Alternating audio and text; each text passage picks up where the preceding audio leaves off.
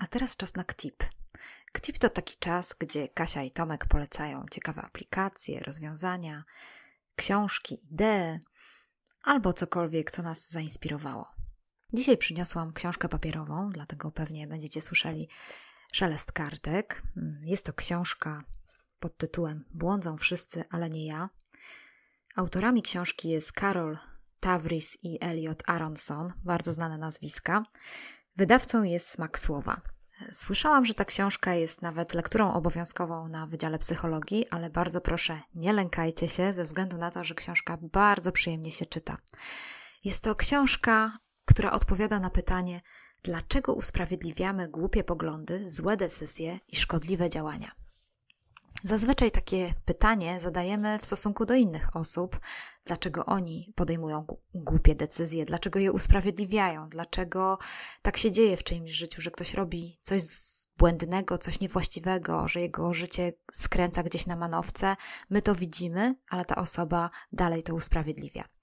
Gorzej jest, jeżeli tak, y, ta sytuacja dotyczy nas samych, kiedy my sami nie zauważamy, że skręcamy, że źle zdecydowaliśmy, że nasi przyjaciele zwracają nam na uwagę, że błądzimy, a my dalej usprawiedliwiamy swoje decyzje.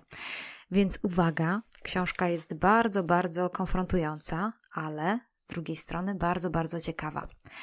Opiera się na takich dwóch y, tematach. Y, na temacie samousprawiedliwienia i mówi o tym, jaki jest wpływ samousprawiedliwienia. Jak to wpływa na małżeństwo, na relacje, na przyjaźń, na mm, relacje w pracy. I e, źródłem e, tego samousprawiedliwienia i siłą napędową jest dysonans poznawczy.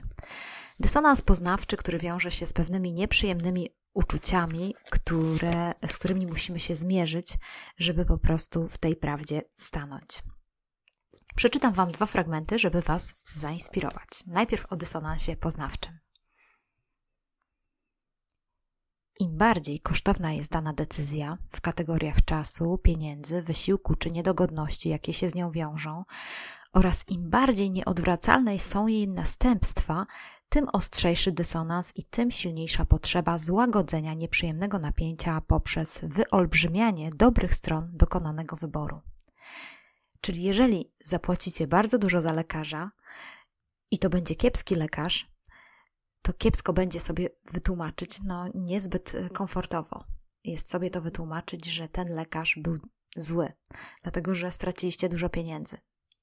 Łatwy, prawda? Łatwo to zrozumieć.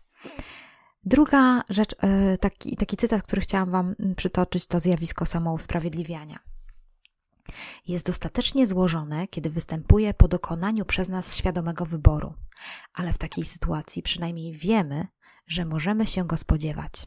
Jednak proces ten następuje także po działaniach, które podejmujemy z nieuświadomionych pobudek, kiedy nie mamy pojęcia, dlaczego obstajemy przy jakimś przekonaniu, albo uparcie trwamy przy jakimś zwyczaju, ale jesteśmy zbyt dumni, żeby się do tego przyznać.